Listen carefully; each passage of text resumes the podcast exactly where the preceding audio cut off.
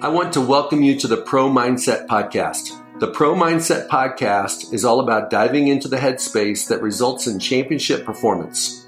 High performing athletes, winners, have this mental flow and have a positive headspace for their performances and success. Join me, Craig Domann, sports attorney and NFL agent, on this podcast. I will interview pro athletes, college athletes, football coaches, and sports personalities.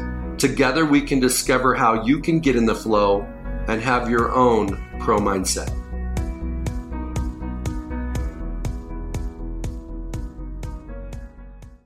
Today on Pro Mindset, I've got a special edition. What kind of mindset does it take for an NFL player to make it? I was asked a few weeks ago to speak to a group in Kansas City, and I shared with them the seven building blocks that are a must to be successful in the NFL. I hope you enjoy the show today.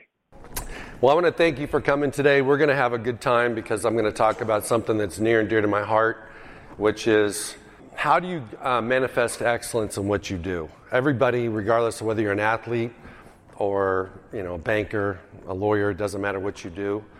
Everybody's striving to be great. Everybody's striving to be the, their best self. And so, when you're an NFL player, if you're not your best, you don't get to play in the NFL. So there's, there's probably very few industries, um, maybe trying to get into med school. You know, certain things that are so competitive that if you don't put everything you have into it, you're not going to be successful. Well, the NFL is such a game where literally thousands of young boys that play high school football, and then it kind of is like a pyramid, and then you go to college, and 25 guys a year get scholarships at the D1 schools. There's 129 D, D1 schools. And only about 33% of those guys that get scholarships actually get an opportunity to play. And then you go to the NFL, and there's 90 guys that show up in St. Joe at the training camp. And then at final cuts, uh, Coach Reid and all the, the GM and everybody basically sends 37% of them home. Those guys are the guys that are out in the real world that get to say that, hey, at one point in time, I was in the NFL. Well, how long did you play? Well, I was there for training camp in 79 or 84 or you know, 1999, but they really didn't get an opportunity to play in a game. And so, what I'm going to do today is talk about the seven things that I found from reverse engineering an NFL player who's had a successful career. And reverse engineering, uh, for some of my friends, is um, is uh, reverse engineering is taking it apart and rebuilding it and basically diving into the mindset of what NFL guys do. So I apologize to everybody else. But anyway, that was an inside joke. I'm going to share with you a handful of stories, but once upon a time there was a young man who graduated from high school in Kansas City. And something happened before his senior year that he was suspended for his senior year of high school. So he had to go to junior college. And then after junior college, Coach Snyder over in Manhattan offered him a scholarship. And he played at Kansas State, and that was in their heyday back in early 2000s and he had repetitive ankle injuries during his senior year. Uh, so much so that they were shooting him up with Toradol and all this stuff so that he could play on Saturdays. And I can remember being at Arrowhead in the Big 12 championship game, after the game, seeing this young man because I was recruiting him. And they played Oklahoma that year. And he said, I can't feel my ankles. Well, I didn't know if I wanted to sign him, but the defensive coordinator at Kansas State at the time was a former client of mine who's now with the Patriots. He's a coach with the Patriots. He's like, You got to sign this guy. This guy's got the mental makeup. He's tougher. He's, he's, he's one of the best kids we have. And I checked with some scouts, and they're like, Yeah, he's okay. But I signed him anyway. Well, first thing I, that happened to him after I signed him was we had to give him a medical evaluation to see how his ankles were, and found out he had dead tissue in his ankles. So doctors ordered him to have bed rest for a couple months. So when everyone else is going to All Star games, the NFL Combine in Indianapolis, then they have their pro day and they get ready for the draft. He's pretty much on no training, no workout, no anything. So he didn't get invited to an All Star game, didn't get invited to the Combine. I had like 10 draft picks that year, and he was like maybe the last guy on the list. And when, he sh- when the NFL scouts showed up in Manhattan for his pro day in March, the first time he had run or did anything physical was two days before. And he did pretty poorly, as you might expect. And then the draft came and went. His name didn't get called. He didn't get his phone didn't ring on draft weekend, and because Dick Vermeil was the head coach for the Chiefs at the time, and Bill Snyder being K State's coach were buddies. Snyder called Vermeil and said, "Hey, give this guy a shot." So they give this young man a shot. That's not a very uh, ceremonious beginning to a career in the NFL. Well, I like to do a lot of look backs. When you do a look back, you really find out what happened. This guy played in the NFL for 10 years, started for eight, started. He started. He ended up starting six games his rookie year for, for the Colts. He got cut by the Chiefs at the end of training camp and got claimed by the Colts. Um, made a lot of money, made a lot of friends. Still living in the Kansas City area today, and he's a very successful uh, person. But the question you got to ask is, how did this guy, who came from Kansas City, went to Kansas JUCO, went to Kansas State, and here he goes to NFL as an undrafted free agent, and yet he plays 10 years and um, plays in over 100 NFL games. Well, the answer to that question is what is his mindset? And so we're going to dive into what the mindset it takes because for that young man, lost his father at 14, just didn't have like this red carpet life. Wasn't even, you know, wasn't even the best player on his college team, wasn't even the best player on his offensive side of the ball. What did he do and what do people like him do to be successful in the NFL? So what we're going to look at is right there. So when you reverse engineer, when you look at the scouting factors that NFL teams look at, they look at height, weight, speed. They look at tangible things. They look at um, your positional fit. They look at your injury history. They talk to the people on campus to find out whether you've got good character or not. They find out what kind of learner you are. You a visual learner? You a you audio? Are you kinesthetic? You got to got to take a lot of reps. If you got to take a lot of reps, you're not going to make it in the NFL very long, because like with the Chiefs games, they've got a game plan for Denver tomorrow night, and they've been working on it all week, and then the uh, Vic, the head coach of the Broncos, is going to have some game plan that Chiefs aren't uh, ready for. And Andy Reid's going to have to call an audible between series and tell Mahomes, hey, man, on this choice route, instead of it being A and B, now it's going to be C and D. So the receivers and the quarterbacks all have to be on the same page. After practicing for three days for A and B, now it's going to be C and D. So being a quick learner is very important. Their background, their passion for the game, uh, their performance and production in college, you know, if a guy is extremely productive in college, he's got a better chance to be productive in the pros. Okay? So I'm going to start with what are these seven things? Okay? The first one is belief.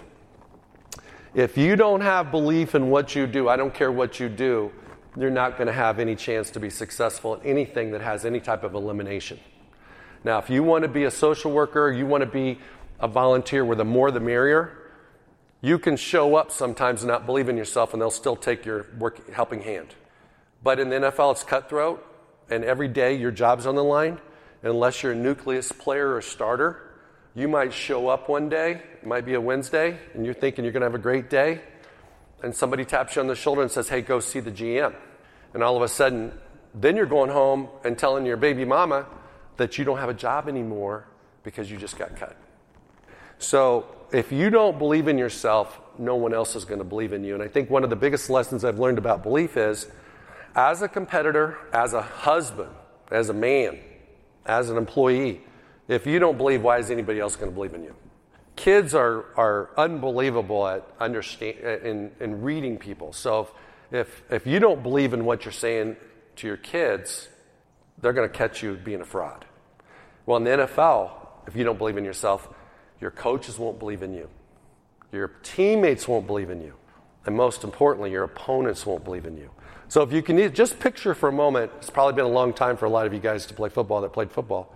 If you're playing offensive line and you're a center and you got the ball in your hands and you got a nose tackle on a zero technique right across from you, his head's like this far from yours. He knows, he knows whether you believe in yourself or not. He knows. My son that plays college football, when he is covering in man press on a, on a slot receiver, the slot receiver knows whether he's believing himself on that play or not. Okay? And vice versa. And it's no different than one of my uh, good friends here that rides a bike. When you're going up a hill and you got, you're competing with a friend, you know that you can beat him or he knows he's going to beat you. So, belief is a huge part of being successful in competition. The next one is passion. You have to, you have to love what you do. There's three types of love there's agape love, that's genuine love, that's almost biblical love. If you can have that kind of love about what you do, that's awesome. If you have that kind of love about your spouse, that's awesome. Okay? It doesn't get any better than that. Most, most guys don't have agape love about football. The next type of love is what I would call like functional love, which is hey, you love it because everybody told you you should love it, and it's what you do. But the guys that are more successful are the ones that really love it. And for the guys that don't love it, you better love what it can do for you. Because if you strike out in both of those, you're not going to be successful, especially in the NFL. So when I talk about passion, I look at actions. So let's let's um, let's look at one of my guys that came out of a small school in Nebraska. One of our high school buddies was his coach. He calls me up and says, "Hey, this guy can play." I didn't believe him because he was in an NAIA school. I called a couple teams, like, "Nah, he's okay. He might play, he might not play." So because it wasn't going to cost me any money, I decided to represent him and the draft came and went, nothing happened. That's what happens to probably 90% of the players getting ready for the NFL draft. Nothing happens. And he got a call like three days, or I got a call three days later from a CFL team that said, hey, if he could be at a workout in Texas on Saturday, uh, we'll take a look at him. Well, there's hundreds of boys that go to those things. Well, he and his father jumped in a car from Hastings, Nebraska, drove to Dallas, Texas, and I'm somewhere else, and I get this call from my client saying, hey, they want to sign me. Well, long story short, they signed him. Most of the guys they sign go up to Canada. They're back home within two days because they sign them, give them no money up front, fly them all in, and see what they got. And then they send most of them home. So I expected him to be gone after two days. Because almost every guy I've ever had that's been in that situation has been gone after two days. Well, he stayed. He was rookie of the year his, his, his first year in the CFL. And after his second year, the NFL came calling because they could. He had a two year deal, couldn't get out of it before that. And we were living in Salt Lake City at the time, so I had a, a workout for the NFL teams and just said, hey, if you want to come, check this guy out. I think we had 26 NFL teams show up. He ran a 4 4 1. He's 6'3. He's a great human being. And we end up uh, fielding offers from multiple teams and it came down to the Colts and the Chiefs. And so I came with them to his visit the Chiefs. And I can remember sitting down with Carl Peterson at the time. And Carl played the homie, homie card, like, hey man, you'd be close to home, blah, blah, blah. So the kid decided to sign with Kansas City. Caught eight touchdown passes his first year. Uh, ended up playing seven years. Um, had a nice career. But that young man should have never played in the NFL. Should have never played. Okay?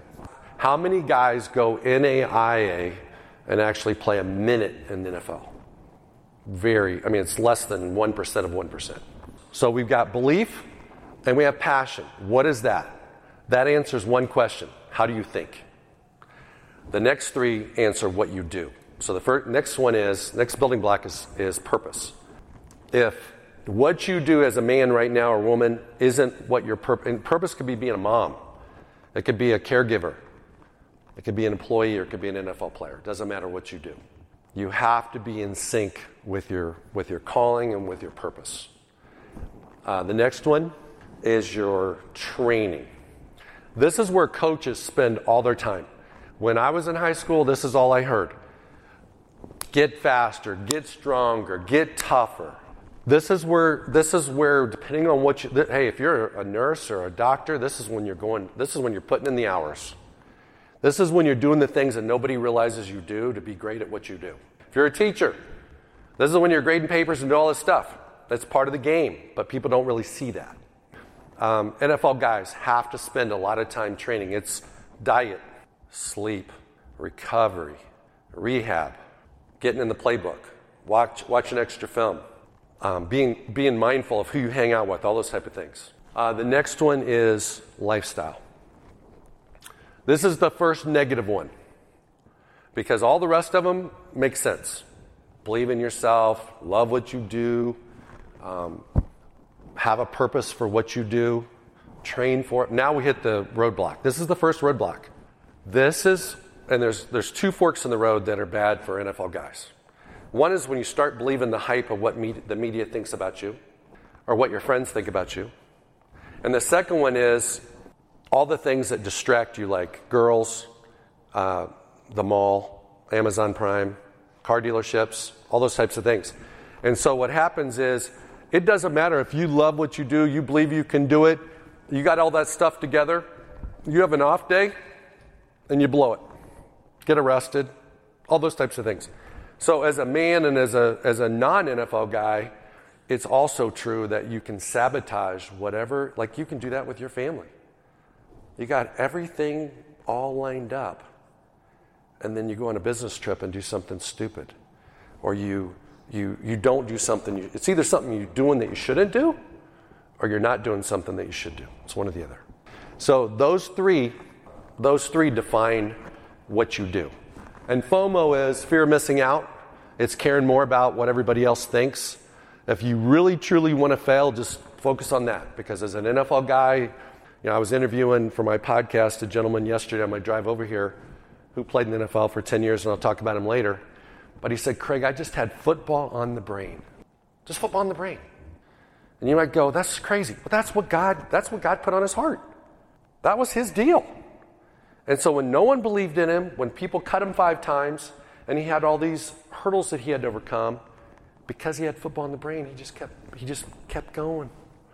And you can turn on ESPN on any Thursday or Friday and see him be a commentator because that's what he does. He gets paid a lot of money for talking about football because he's got football in the brain.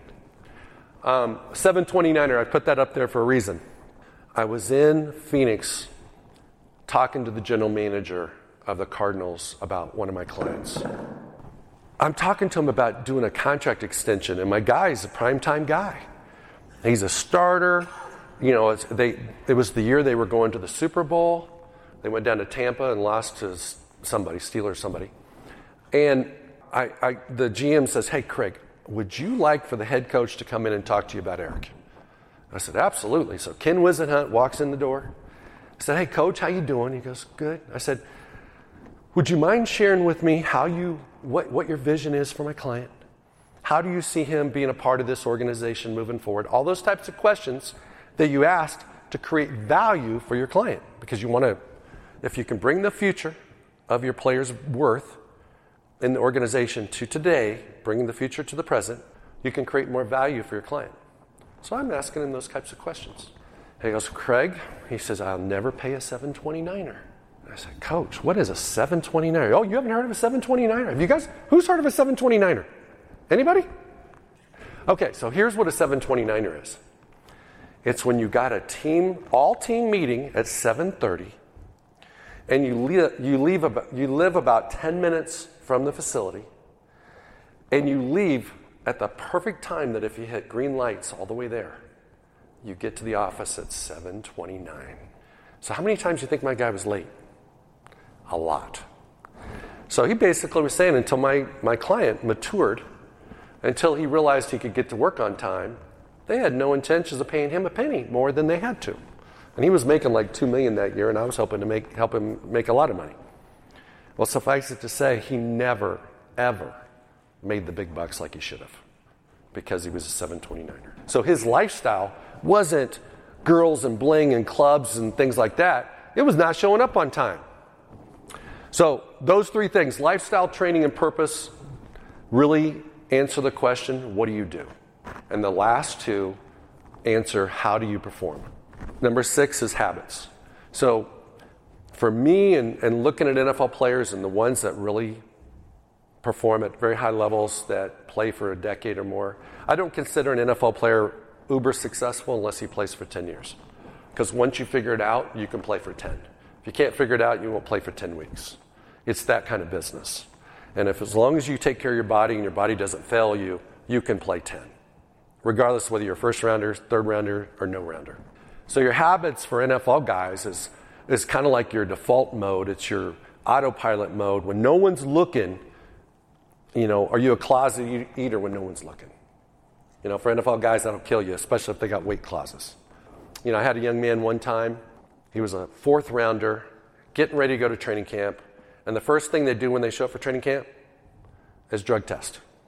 So, what did he and his genius brothers decide to do the week before? Go smoke some pot before they went to the before he went to training camp. So, what, did, what do you think happened to him when he when he took the drug test? So, a lot of things in life, when it's positive, it really means positive. But anytime it's a drug test and it's a positive, it's not a positive. So, he got put in the drug program for a whole year. So, he had to stay in that drug program for a whole year to get out of it. And he got out of it because he wasn't a habitual user. Okay, he wasn't being smart. And then the, la- the, uh, the other thing with respect to habits is, like for NFL guys right now, it's what are the, what are the Chiefs doing today? Today's Saturday. They're getting together at team hotel probably about 5 or 6 o'clock for a team dinner. They're off right now. They're either sleeping, doing something productive, hanging out with their family. Maybe some of the guys are watching film, trying to get watch some extra film on Drew Lock so they can figure out this uh, rookie phenom that's uh, from Lee's Summit or they're doing something stupid. And then you've got after the season's over, that's a big time period for players. They're either going to get better and they're going to be whatever their weakness is in 2019 is going to go away in 2020, or it's going to be bigger and they're probably not going to play in 2020. The last one is what everybody thinks is the most important one, which is really your game day performance. And every one of us, NFL guys, like if you turn on the Chiefs game tomorrow night, you guys really don't care. If you're a real fan, you don't care what happened on Tuesday. You don't care what happened on Thursday. You really don't care what, what they have for dinner tonight. All you care about is who's going to show up and what kind of effort they're going to bring tomorrow night. How are they going to handle the adversity? What if we have four inches of snow in Arrowhead tomorrow? All those guys that are from the warm weather areas, are they going to be able to, you know, show up and play in inclement weather? What I see with game day for NFL guys, and also applies to us too, is they have a choice of breathing the oxygen of belief during the game, because there's oxygen in Arrowhead tomorrow night, and it's either you know fans when they start getting excited, they're they're breathing the oxygen of belief, and the and the players hopefully are too, or they can believe they can breathe the oxygen of neutral, which has no real impact on them or they can breathe the oxygen of doubt. And so I don't know if it's ever happened to any of you guys, ladies too, where you had a meeting, you had an appointment, you had an opportunity, and when you're going in, you're thinking, this, this can't happen. I'm not going to do a good job. We're not going to get the business. Well, most of the time, you don't. And there's other times where you go, I'm feeling it today. I look good. I, you know, I feel good. You know, hey, somebody held the door for me that didn't have to on the way in the building. I'm feeling the juice today. Well, you still may not get it, but you're more likely to get it on those days when you breathe that oxygen of belief. And so for NFL guys, when you have two dudes that run four fours, two dudes that have that have been blessed with similar body types, two dudes that have watched film all week and they're ready for the game, but only one can be successful it's going to be the guy that's breathing the oxygen of belief. That's the, that's the reverse engineering of an NFL guy. Believe, be passionate, be in your purpose, train hard, live a lifestyle consistent with it, develop good habits, and then perform on game day. I'm going to talk about Robbie. Robbie's a guy that I call the seven building block man. And the reason why is because he exemplifies all of them. So I'm going to share a story about this, and you can learn a lot of lessons from Rob Ninkovich. Robbie grew up in Joliet, Illinois. His father was a factory worker, a steel worker. And Robbie, from like the fourth grade on, wanted to play in the NFL. Um, was kind of a fat, chubby kid. And when he got out of when he got out of college, nobody wanted him. So they have a, a JUCO in Joliet, Illinois called Juliet, Joliet JUCO. So he went there to play football, worked his fanny off, lived with mom and dad. So how many of you guys, Marcus, you still listening? Do you want to live at home when you go to college? No, I didn't think so. So anyway, Robbie didn't either, but that's what he, that was his only option. So he goes to college and he has to live at home and, and plays for two years at Joliet uh, JUCO. Then he goes to Purdue University. Doesn't look like everybody else, doesn't have as much athleticism as most of the other guys, but had the work ethic that nobody else had, had the want to that no one else had, believed in himself when no one else did. And when he got out of Purdue, he went in the fifth round to the New Orleans Saints, but not as a decorated player. He was just a fifth rounder, and hey, let's just go see what he can do. Because of his energy, effort, everything that he embodies, he goes down there and makes it as a rookie. And he's running down on special teams. He wasn't playing, he wasn't a phenom. And in his third NFL game, he's running down on a kickoff and tears his ACL. So, for those of you that aren't familiar with how this works, when you're healthy, everybody knows who you are, everybody cheers for you, and you get regular pay and you get to play. But as soon as you get hurt, you go on what they call injury reserve. If you're a young player in your first three years, you take a roughly a 33% pay cut. You go have surgery, and then your new coach is called a PT. So you get to go to the sports medicine uh, room instead of to the, instead of to the locker room. And then you spend nine months trying to get better, hoping that you can get your place back when you come back. So that's what Rob did. Now, being an agent, you know, I'm not calling him every day to go, hey, dude, how's your workout going? How was your rehab today? Did you kill it today? Did you give everything you got? No. So even me, I'm guilty of probably not paying attention to him because I had other guys that are playing on Sunday that are doing fun things. You know, I'm going to their games to watch them play. I'm not going to Rob's rehab to watch him work. Okay? So the biggest challenge a young man has when they're in that situation is come back the second year and be better than ever because now you have the label of being a damaged goods. He made the team second year, made the 53. And they are happening to play the Indianapolis Colts on a Thursday night. It's the opening game of the entire NFL season. I'm in Indianapolis for the game. The first guy I told you about was starting for the Colts. I had another guy, a defensive end for the Colts, and then I had Robbie for the Saints. I get a call about lunchtime from the general manager of the Saints. And I'm in the, I'm in the, I think I'm in the Colts hotel in the lobby, hanging out. And I get a call from the other team's GM going, hey, got some bad news. What's up? Coach Payton wants to cut Rob today. I'm like, now? I mean, game's in like six hours. He goes, Yeah. I said, Why? I don't know. I said, Can you find out? He said, Yeah. So he calls me back in like 10 minutes and said that Coach Payton, who's a Hall of Fame coach, going to be a Hall of Fame coach, wanted to sign a fourth quarterback for the game. Well, if any of you pay attention to the NFL, you know that today you only keep two quarterbacks in the active roster. He never four. So it was just a move. It was a, it was a nonsense move. So Robbie is from where again? Joliet. Joliet's three, three and a half hours from Indianapolis. So he's got like 35 family members mom, dad, sister, and 30 other friends of family driving down I 65 to come to the game. So Rob calls his sister because he knew if he called his dad, his dad would drive off the road.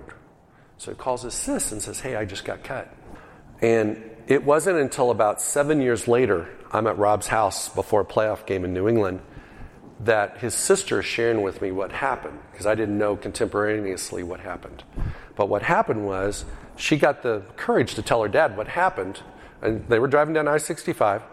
He pulls off at the next like exit, goes into the gas station, rips off his Saints shirt, throws it in the trash, and bought off the rack a Mallard Duck shirt. So they, they in their family that that episode is called the duck episode because that was when their dad is driving, going. They still still decided to go to the game, even though Robbie was on a plane back to New Orleans while 30 plus family members are watching the game that he was supposed to be in. So, as an NFL guy, something you don't realize is that some epic times are very negative because you know everybody's thinking they're going to come see their their friend, their neighbor, or their cousin, or their brother, or whatever it is, and he's not even there. So I'm going to fast forward Robbie's career. He gets claimed by the Dolphins the next day. He goes down to Miami, and they have a first year rookie coach by the name of Cam Cameron. And Cam must be, you know, he's a really good guy, but he must not be a great coach because they started out 0 14. So Robbie was potentially going to be a part of a team that was the first an organization that went undefeated back in 72 and in 05 completely defeated. But in the 15th game, they were hosting the Ravens, and I happened to be at the game. And I had a, a really good player in the Ravens, and I had a handful of guys in the Dolphins. And they beat the Ravens in overtime. So they went 1 and 15. So after the season, I tell all my clients go in, talk to your coach. They have these, what they call exit meetings. Find out what you can do to get better. What is the thing holding you back? If you're a starter and you want to be a primetime guy, what do you got to do? Go from this space to that space. If you're a backup, what do you got to do to become a starter? And Cam Cameron basically told him, You don't look like an NFL player. You don't have a body type consistent with an NFL player. And I don't believe your potential is something that we're going to want around here. So I was almost felt bad that I told him to go and talk to the coach because the coach was very negative to him. Two days later, Cam Cameron was, was fired. Okay? They brought in Bill Parcells, Sparano, Jeff Ireland was a GM, and they changed their defense. So he was a defensive end. He had to move to Mike Backer. So his career is going really well so far. Wouldn't you say? Yeah. So in his first two years, he played in three games.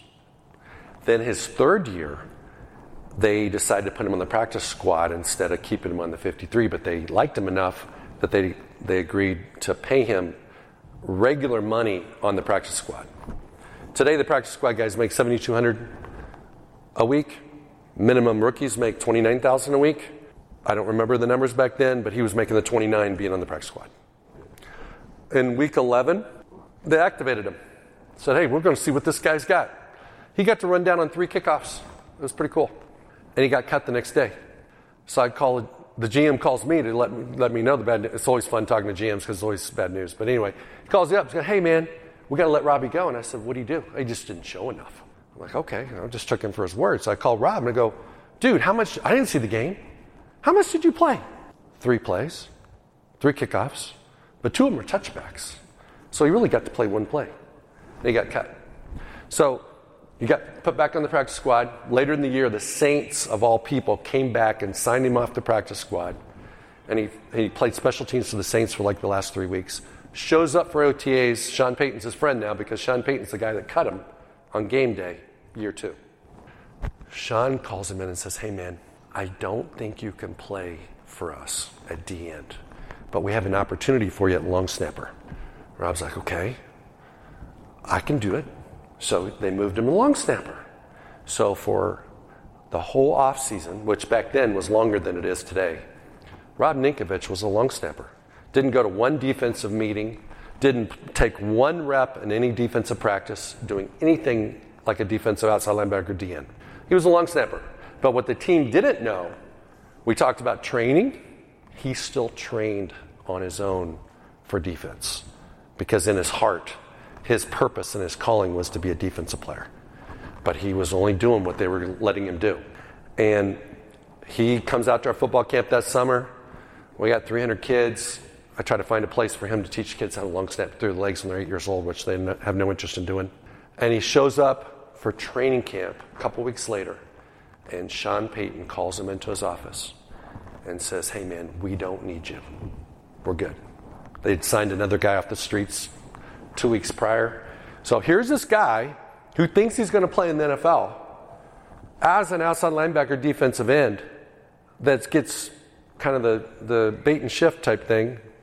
He's a long snapper and he never gets a chance to do it. So I get a call from Bill Belichick about three days later. he says, Hey, is Ninkovich healthy? I'm like, Yeah. So you want to play? I'm like, Yeah. We got to work out for him. So I call Robbie. He gets on a, a red eye that night, goes to, to the Foxborough, works out. This is how the reality is. If you have a son or a cousin or a relative that's working out for an NFL team, one in 15 get, get signed. He's on the streets. He's doing the same thing we're doing. They sign him. Three games into the preseason, Belichick calls him out. Now you got to remember, this is like 2007 now. They've got Tom Brady, Gronkowski, Matt Light was an all pro left tackle, Vince Wilfork was an all pro D, D tackle. They had some really good dudes. And Belichick says, There's only one dude that's made this team so far, and it was Robbie. He had shown him in three weeks energy and effort, want to. So, yesterday when I'm talking to him, sometimes your memories fade. So I was like, How did you do that? What happened? He says, You can, this is Rob's words, not mine. He says, You can never win by beating somebody you should beat. You have to compete against people you're not supposed to beat. So when you beat them, people notice. So he said, when we did one on ones, pass rush drills, one on ones, he said, I went against our best player, which was Matt Light, the all pro left tackle. And he said, I beat him on a speed move. I don't think he was ready for it. So Scarnecchia, who is the O line coach, got mad at Matt Light and said, do it again. So he got to go again. Not because he was good, but because the starting left tackle, who's the blindside protector for Tom Brady, just looked stupid against the guy that just came off the streets that's been a long snapper for the last six months. So Rob says, You always have to have a counter move. So I took off and I planted my right foot like I was going to do a speed rush again. And then I did a counter move underneath and beat him to the inside. So Scarnecchia is going crazy and made Matt Light do it again. Not for Robbie, for Matt. So now who's getting opportunity here? Robbie. So Rob's like, what do you do next? You know, I'm not, I, I know a little bit about football, but I'm not a genius. I was like, bull rush. He goes, absolutely, that's what I did. He said, I gave him the, I gave him the, the look like I was going to go speed, and then I went to uh, bull rush and I, I bent him over. He said, I didn't knock him down, but I, I bent him, I embarrassed him. So, what's the point? The point is, Rob Ninkovich, against all odds, when coming off the streets with no real, no fanfare, still believed in himself. He still had the passion for the sport. He trained when he shouldn't have been training for that position. And then he capitalized on it when he had the opportunity. And so my wife and I, Teddy, had the opportunity after Rob won their first Super Bowl to go to Bristol because Robbie had an opportunity to go on the, the car wash, which is when you go on about 14 shows at ESPN headquarters, and they'll, they don't, very few guys get the opportunity to do it. But so Rob spent like eight hours at the campus at ESPN going from show to show to show all day. And we went and ate pizza afterwards. And I asked him, I said, dude, how did this happen to you?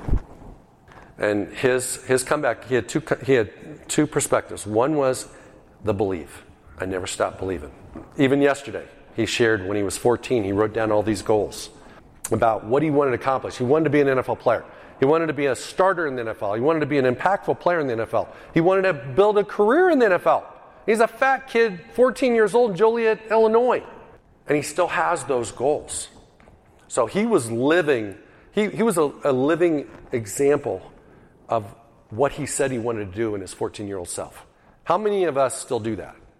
Most of us, what we wanted to do at 14, we, that died a long time ago. That was, that was something we were going to do when we were 14. That was when we had big dreams. That was when we were young and naive.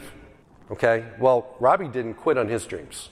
And the second thing he said was number one was I believed, and number two was he had this connection with the Lord that this was what he believed he was called to do. He wasn't called to go into banking, nothing against that, insurance.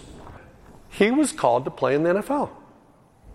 And so now let's look at who Rob Ninkovich is today. He's a father of three. He works for ESPN two days a week. He's a spokesperson for one of the largest banks in the New England area.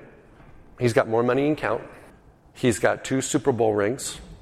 He was a three time defensive captain for the team. He's, got a, he's, he's built up a reputation, image that the only person on the planet that dreamed of it was him. So, anyway, I have a lot of respect for Robbie because he did what every one of us want to do, but we don't do. You know what I mean? So, I'm going to I'm to wrap this up by saying that when you, when you look at an NFL guy, a lot of people think you have to be a five star, you have to go to Florida State, um, you have to be drafted in the first round. You know, everybody's going to roll out the red carpet for you. You're just going to be rich and famous. 95 to 99% of the players in the NFL are like Rob Ninkovich. If we would break down the Chiefs roster, there's a lot of guys like that. A lot of guys like that. And what my encouragement to you guys is, is regardless of what walk of life you're in, especially for guys that are older, it's easier for guys that are like 15. When you're 15, you do have all the dreams. You do have all the goals. You think anything's possible. But man, when you hit 30 and life smacks you in the face, or you hit 40 or 50 or 60 or 70 or whatever it may be, my encouragement to you is to believe, continue to believe in yourself. Be passionate about whatever you want to be passionate about. Make sure it's in God's plan for your life, whatever you do do. And then if you don't work for it, don't expect anything to happen. So you got to train and live a lifestyle that's honorable and consistent with whatever that dream is. And then it's going to manifest into habits that are just going to show up. Okay? It's just going to show up. And then whenever you do get those opportunities to do whatever it is you want to do, you're going to increase your batting average if you do all those things leading up to game day. Thank you for listening to this episode of Pro Mindset. If you enjoyed this podcast, please subscribe, rate, and review this podcast. Five stars, of course. You can follow us on our website, promindsetpodcast.com, or on Instagram, Twitter, and Facebook at Pro Mindset Podcast. Thank you so much for listening. We'll see you the next time.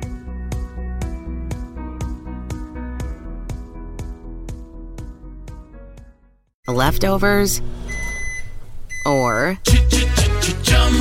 the DMV Number 97. or house cleaning Chumba Casino always brings the fun. Play over a hundred different games online for free from anywhere. You could redeem some serious prizes. Chumba. ChumbaCasino.com. Live the Chumba life. No purchase necessary. Void where prohibited by law. T plus terms and conditions apply. See website for details.